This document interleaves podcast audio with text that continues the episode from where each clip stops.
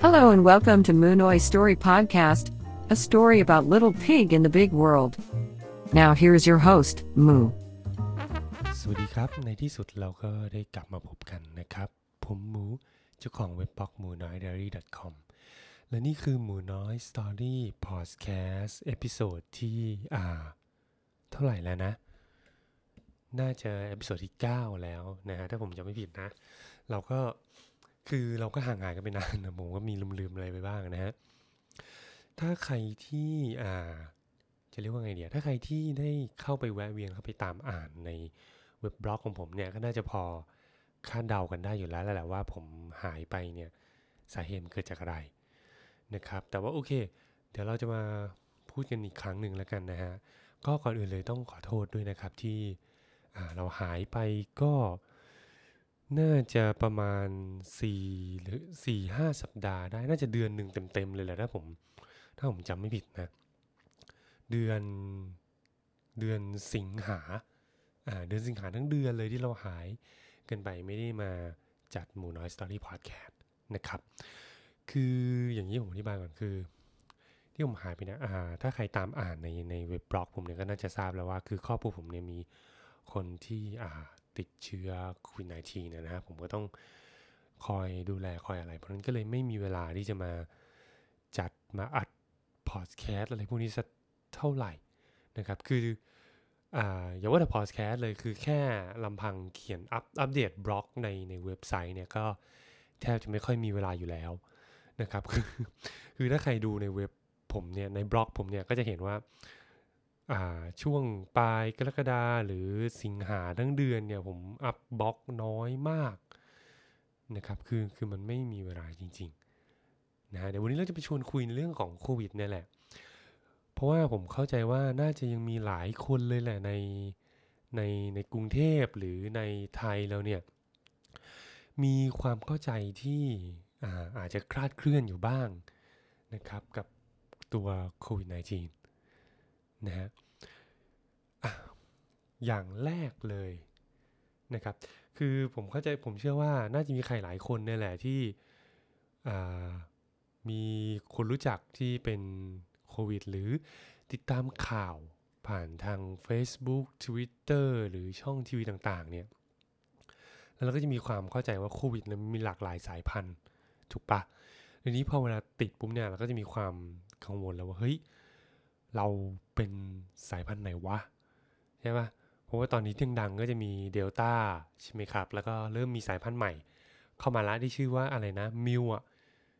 MU ที่เขาเอ่อสายพันธุ์ MU ที่ที่เขาอ่านว่ามิวอะนะเออแล้วเวลาเราบอกเพื่อนว่าเราติดหรือเวลาเราอ่ารู้ว่ามีคนรู้จักที่เราติดเนี่ยคำถามแรกที่จะไปถามเขาหรือที่เราจะโดนถามเนี่ยคือ ติดสายพันธุ์ไหนอ่า เป็นไหมมีใครคุณคุณไหมมีใครเคยถาม เคยถามเพื่อน หรือเคยถามญาติพี่น้องคนรอบตัวที่ติดโควิดไหมว่าเฮ้ยแกติดสายพันธุ์ไหนวะ หรือพอเวลาเราได้รับเชื้อมาเนี่ย แล้วเราโดนคนรอบข้างถามว่าเฮ้ยแกติดสายพันธุ์ไหนวะ แล้วก็จะมีผู้รู้มีกูรูหลายๆอย่าง ที่โผล่ออกมาเยอะแยะเลยว่าเฮ้ยถ้าแกติดสายพันธุ์นี้แกต้องทำอย่างนั้นอย่างนี้ อย่างงู้นอย่างนั้น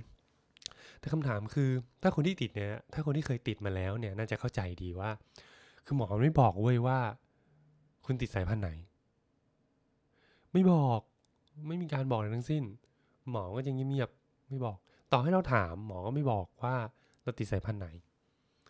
อ่าอันนี้คือแฟกต์อย่างหนึ่งเลยนะ แล้วก็อ่าแฟกต์อย่างหนึ่งวันนี้จะมีคุยเราจะมาคุยกันเรื่องแฟกต์สามข้อเกี่ยวกับโควิด นะครับที่หลายคนอาจจะมีความเข้าใจผิดๆอยู่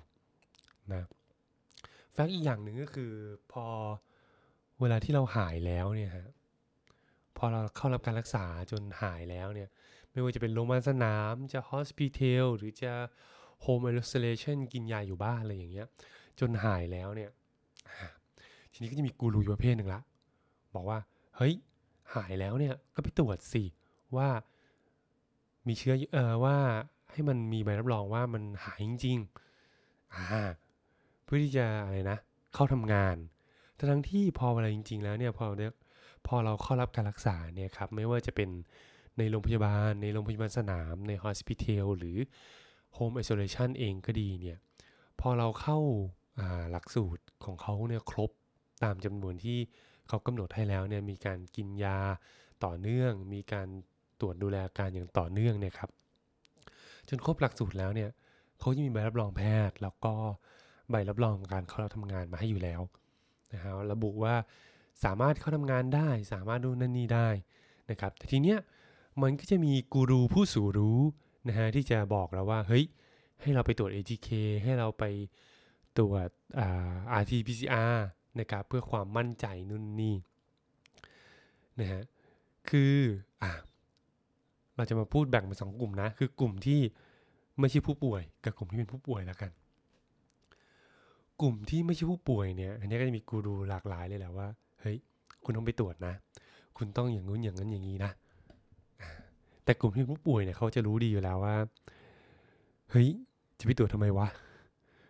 คือนอกจากจะเสียเงินแล้วนะ ยังเสียเวลาด้วยนะครับ เพราะว่า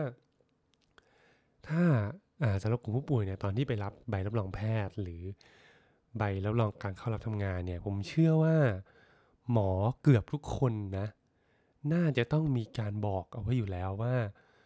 คุณไม่ต้องไปตรวจในช่วงระยะเวลา 3 เดือน1-3 เดือนเนี่ยหลังจากที่หายเนี่ยครับเราจะมีภูมิคุ้มกันอยู่แล้วแล้วก็ไม่จำเป็นที่จะต้องไปตรวจ อย่าใช้คำว่าไม่จำเป็นเลยเรียกว่าอย่าเสลอไปตรวจจะดีกว่า เพราะว่าอะไรรู้ไหมเพราะว่าถ้าเราไปตรวจเนี่ย สิ่งที่จะเกิดก็คือ เราก็จะต้องออผลแลบที่ออกมาเนี่ย ก็จะบอกว่าเรามีเชื้อเว้ย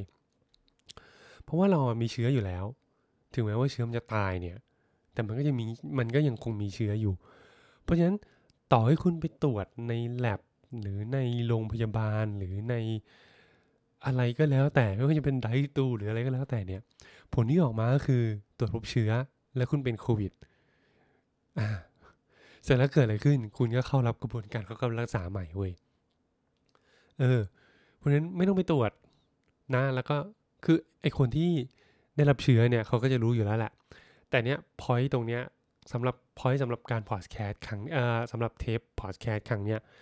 คือผมไม่ได้ต้องการจะสื่อถึงคนที่ได้รับเชื้ออยู่แล้ว แต่ผมเนี่ยต้องการจะสื่อสารกับคนที่ ไม่ได้รับเชื้อ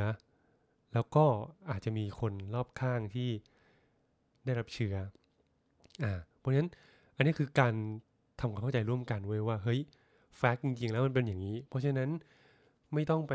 พยายามสู่รู้หรือกดดันให้เขาไปตรวจนะครับ อันนี้เราทำความเข้าใจกันร่วมกันนะว่าเฮ้ยแฟกต์แล้วมันเป็นอย่างนี้ เพราะฉะนั้นถามว่าจะให้เขาตรวจเนี่ยตรวจได้ไหมตรวจได้เว้ยแต่ว่า มันจะต้องรอระยะเวลาหลังจากนั้นไปก่อน สักประมาณหนึ่งถึงสองเดือน ค่อยมาตรวจใหม่ก็ได้นะคืออย่างน้อยอยากให้เว้นช่วงมาสักเดือนหนึ่ง อันนี้คืออหมอที่คุณหมอเนี่ยเขาแนะนำมานะครับ ว่าประมาณสักหนึ่งเดือนเนี่ยค่อยมาตรวจอีกรอบนะคือผมเนี่ยคนในบ้านผมเป็นมีมีติดเชื้อเนี่ยสองคน นะเพราะฉะนั้นมีคนหนึ่งอยู่โรงพยาบาลสนาม ตอนที่กลับบ้านเรียบร้อยแล้วนะครับแล้วก็คนหนึ่งโฮมไอโซเลชันนะครับก็ตอนนี้ทั้งสองคนเนี่ยครบหลักสูตรเรียบร้อยแล้ว แล้วก็ คือหมอทั้งสองที่เนี่ยก็พูดเป็นสิ่งเดียวกันว่า คือคุณไม่ต้องไปตรวจหรอก เพราะว่าคือต่อให้ตรวจเนี่ยมันก็มีนะอันนี้ก็เลยจะเอามาแชร์ให้ให้ให้รู้กัน เพราะว่าผมเชื่อว่าหลายคนเนี่ยยังมีความเชื่อแบบผิดๆอย่างนี้อยู่นะ เพราะคนรอบตัวผมเองก็มีมีนะมีคนที่แบบมีความเชื่อว่าเฮ้ยพอคุณหายแล้วเนี่ยคุณก็ต้องไปตรวจสิเพื่อให้เมคชัวร์ว่าคุณหายจริง ๆ อะไรอย่างเงี้ย ซึ่งมันไม่จริงเว้ยคือมึงตรวจเนี่ยมึงก็เจอนะครับ เพราะฉะนั้นไม่ไม่ไม่ต้องไปบังคับให้เขาไปตรวจหรือถ้าลูกเอ่อถ้าเพื่อนร่วมงานใครหรือลูกน้องใครเนี่ยติดเชื้อแล้วกลับเข้ามาทำงานเนี่ย ไม่ต้องเสลอไปบังคับให้เขาไปตรวจนะ อันนี้ อันนี้ขอบอกไว้ก่อนเลยเพราะว่า คือตรวจเนี่ยมึงก็เจอนะครับแฟกต์ข้อที่สามโอเคแฟกต์ข้อที่สามนะครับ คืออ่าหลายคนอาจจะเคยได้ยินมาว่า พอเวลาคนที่ติดเชื้อโควิดแล้วเนี่ยฮะ แล้วพอหายแล้วนะครับ เข้าครบกระบวนการครบหลักสูตรค่ะแล้วเนี่ยกลับมาบ้านเนี่ย ก็จะมีภูมิคุ้มกันต่อไปอีกประมาณ 1-3 เดือนนะฮะก็ประมาณ 3 เดือนแหละอาตีง่ายๆหมอบางคนก็จะบอกว่า 3 เดือน บางคนก็จะบอกว่า 1 เดือนอะไรอย่างเงี้ยซึ่งเอาจริงๆแล้วจริงนะ คือมีแฟมีภูมิคุ้มกันติดต่อสามเดือน แต่นะครับ แต่ควายนี้ไว้ก่อน แต่ เป็นภูมิคุ้มกันสำหรับสายพันธุ์ที่เราเป็นด้วย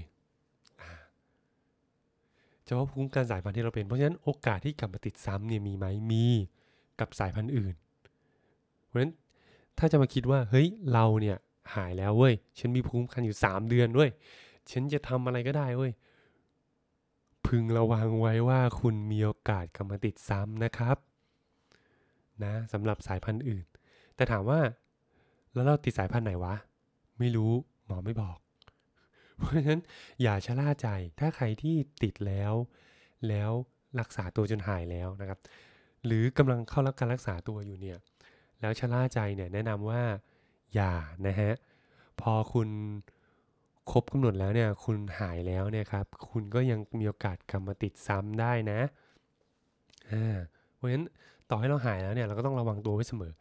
นะครับ ถึงแม้ว่าเราจะแบบเฮ้ยฉันมีภูมิคุ้มกันใหม่ ภูมิคุ้มกันเฉพาะสายพันธุ์นะจ๊ะไม่ใช่เฉพาะไม่ใช่ครอบคลุมทั้งหมดนะครับวันนี้อยากจะอยากจะมาชวนคุยกันว่าว่าให้พึงระวังไว้นะครับส่วนบางคนอาจจะสงสัยว่าไอ้ภูมิคุ้มกันเนี่ยช่วงระยะเวลา1นถึงสเดือนเนี่ยแล้วฉีดวัคซีนได้ไหม